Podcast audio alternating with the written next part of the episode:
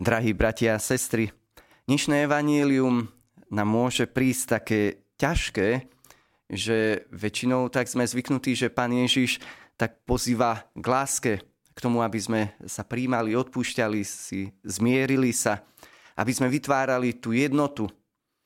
A dobre vieme, ako vyčerpáva, ako zraňuje nejednota, rozdelenie.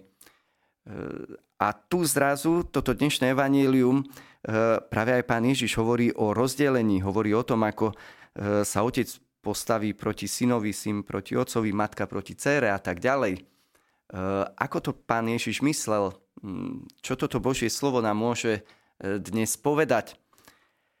Aby sme pochopili tú druhú časť úrivku, ktorý sme čítali z Evanília podľa Lukáša, tak je dobre, keď sa vrátime na začiatok úrivku oheň som prišiel vrhnúť na zem a čo chcem, len aby už splanul. Aký je to oheň, o ktorom hovorí pán Ježiš? To nie je oheň ten, ktorý spôsobuje požiar, ktorý spôsobuje nejakú katastrofu, oheň, ktorý ničí. E, je to oheň, e, ktorý prináša život.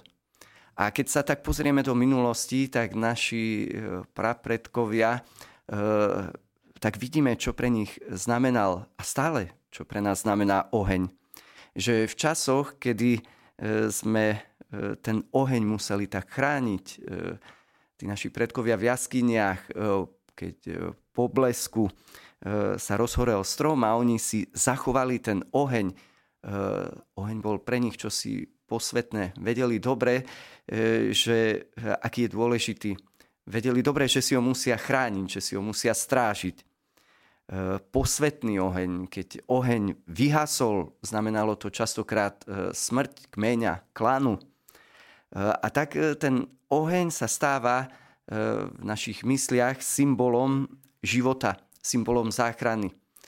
Kde si ten archetyp ohňa v nás, ktorý si nesieme a ktorý nám poukazuje na to, že bez ohňa, bez svetla je človek odsúdený na tú tmu, na zimu, na smrť. A tak, keď pán Ježiš hovorí o ohni, hovorí práve o tom ohni Ducha Svetého. Hovorí o tom ohni, e, ktorý túži vstúpiť do každého života. Hovorí o svetle. O svetle, ktorý na, ktoré nás túži e, naplniť. Svetlo. Svetlo rovná sa láska. Lásku som prišiel vrhnúť na zem a čo chcem, aby sa rozhorela. E, prichádzam na túto zem, e, aby som rozdával, úplne rozdával. Rozdával sa v Eucharistii. Ježiš to úplne tak spečatí, keď sa nám totálne dáva. Keď tak potvrdzuje to, že už v žiadnej e, chvíli, v žiadnom okamihu, v žiadnej tme, v žiadnej ťažkosti, v žiadnom zápase nie sme sami. Že je s nami že nás nikdy neprestane milovať, že nikdy neprestane po nás túžiť, že nás nikdy neopustí. A čo potom to rozdelenie v tej druhej časti Evanielia? A to mi prichádza na mysel taká jedna dávna spomienka. E, náročky zmením mena e, tých aktérov, pretože e, žijú mnohí, aby som takú indiskretnosť zachoval. Ale s týmto evanielium sa mi ten príbeh a to svedectvo veľmi spája. O čo teda ide? Keď sme nastupovali pred 30 rokmi do salzianského noviciátu, tak nás vtedy bolo 20 tých mladých mužov, ktorí sme tak rozmýšľali o povolania, kde sme tak vnímali a cítili, že ten Pán Boh nás tak volá, aby sme sa mu zasvetili. A e, spomedzi tých novicov, teda zmením to meno, nazvem ho Janko, aj keď sa volal ináč, nazvem ho podľa Domboska, keďže sa stal Salzianom, tak medzi tými mnohými spolubratmi, novicmi, bol Janko. A veľmi taký príjemný, priateľský. A keď sme mávali raz za mesiac, mesiac a pol návštevné nedele, e, že rodičia príbuzní prichádzali k nám, e, pretože ten noviciat sa vyznačoval tým, že sme rok nešli domov, ale oni prichádzali teda, tak sme si všimli, že tomu Jankovi prichádza celá rodina, súrodenci, mal sestry. Sestry dokonca bol dvojička s jednou sestrou. Prichádza hlboko veriaca mamka, z ktorej doslova žiarila dobrota, taký hlboký duchovný život, ale neprichádza otec. A potom, keď sme sa tak viacej spoznali, tak sme e, spoznali aj tú situáciu e, Janka, jeho rodiny. E, pochádzal z rodiny, kde sa tak dedilo to povolanie mlinára. A jeho otec bol mlinárom. A e, ten Janko vlastne od detstva chodieval do toho mlyna, pomáhal otcovi. Skoro ráno vstávali o tretej, tuším, aby e, išli tam, aby... E... A teraz vytvoril sa medzi nimi taký veľmi hlboký, krásny vzťah otca a syna. A tak ako dospieval a silnel, E, ten Janko, tak veľmi pomáhal e, otcovi. A otec, keďže to bol jediný syn, e, tak mu vštepoval to. Ty budeš pokračovať v tom diele, kde celé generácie naša rodina v tom mlyne pracuje. No a naozaj stal sa dospelým Janko a ďalej tam pracoval. Odišiel na vojnu. Ešte otec mu tak často volával, už sa teším, keď sa vrátiš, lebo veľmi chýbaš.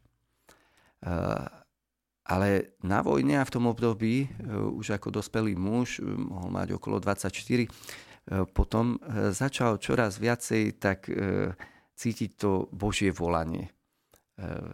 Ísť za duchovným povolaním. No a vtedy nastal konflikt. Vtedy o tom otec nechcel počuť. Veľmi ho to bolelo. Oca, ty chceš ľuďom brať chlieb, veď ty musíš tu byť so mnou spolu rastieš tu v tom line. Je to tvoj svet, je to tvoje e, povolanie. Ale teda to bolo také veľmi ťažké aj to rozhodovanie, keďže sa mali celá rodina radi, pekné vzťahy tam vládli. A zvlášť to puto, otec, syn, Eh, ale to volanie Božie bolo silnejšie. A tak teda vykročil eh, Janko za svojim povolaním eh, a teda bol v noviciate. Na prvú návštevnú nedelu neprišiel otec. Na druhú neprišiel. Po pol roku neprišiel. Nechodil. A veľmi to bolelo. Ale bolelo to toho Janka, syna, ale bolelo to aj toho otca. Pretože sa mali radi, ale mm, vzniklo medzi nimi obrovské také napätie poznačené tou bolesťou, ktoré veľmi zraňovalo. Zraňovalo to obidvoch, zraňovalo to celú rodinu. E, a v tých potom zápasoch ten Janko, zložili sme sľuby, otec prišiel na sľuby. Bol na celej omši spolu s celou rodinou. My sme si tak mysleli, a už je dobre. Ale po omši vyhľadal otec e, našho predstaveného magistra e, a mu vraví, koľko mám tu zložiť tisíc, povedzte, aby som ho vykúpil. A ten predstavený vraví, ale to sa nedá. On sa rozhodol sám, slobodne. On chce tak úplne patriť Bohu a kráča tou cestou duchovného povolania ako Salzian, kňaz. Tak tá bolesť pokračovala ďalej. Prečo to spomínam v tom e, súvislosti s evaníliom? Lebo tam, kde si vidíme e, to, čo prináša e, niekedy to kráčanie za povolaním, to, čo prináša niekedy tá vernosť povolaniu, vernosť viere, vernosť Bohu. Že niekedy to tak sa zdá, ako by to tie vzťahy niekedy môže aj rozčesnúť. Ale teda príbeh pokračuje ďalej. A je to veľmi pekný príbeh, že trvalo to ešte nejaký čas, kým otec sa otvoril tej pravde. A keď videl, že syn je šťastný, keď videl, ako študuje, ako pokračuje ďalej, keď videl, ako je pekne ponorený do apoštolátu medzi mládežou, medzi deti, tak potom sa to začalo pomaly preklápať. Nakoniec aj pre otca bolo to veľké prehlbenie viery. Nakoniec aj e, otec e, prežil také vnútorné prehlbenie vzťahu s Bohom.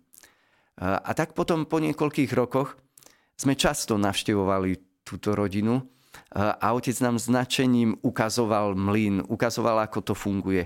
A často prichádzal aj ten spolubrat, už ako e, potom neskôr mladý kňaz, e, tak brával chlapcov na výlety a brával do mlyna a ten oco bol taký šťastný. A, a ten otec rozšíril to srdce aj pre tých ďalších a ukazoval chlapcom, ako to tam melie sa, ako tá múka sa tam sype. E, ukazoval e, im e, celý ten mlyn a, a spolu sa hrávali a strielali zo vzduchovky a, a tak. Tam, kde je vernosť, tam, kde je otvorenosť Božej lásky, láske, tak tam zažívame niekedy aj tú bolesť, aj tie ťažkosti, niekedy aj to nepochopenie, ale zažívame aj tie zázraky. Tak, bratia a sestry, vás tak pozývam. Keď možno niekedy vo vzťahoch cítime také nepochopenie alebo rozdelenie, alebo možno zápasíme s tým, že naši blízky, eh, či už deti, vnúčata, eh, že tak pozabudli na kostol, na vieru, nevzdávajme to. Trpezlivo modlíme sa, trpezlivo obetujme aj tie svoje ťažkosti a bolesti práve za nich Možno neuvidíme hneď nejaký výsledok. Možno sa niekedy ani nedožijeme nejakých obrátení, eh, ale každá tá modlitba úprimne nasmerovaná tam eh, k Pánu Bohu a každá tá modlitba, kde blízkych vkladáme do Božieho srdca, prinesie raz ovocie. Amen. Amen. Vypočujte si aj ďalšie zaujímavé podcasty. TV Lux nájdete na deviatich samostatných kanáloch, kde na vás čakajú relácie s pápežom Františkom, kázne, modlitby, prednášky, biblické podcasty, rozhovory, inšpiratívne epizódy na pár minút, svedectvá či podcasty určené pre deti.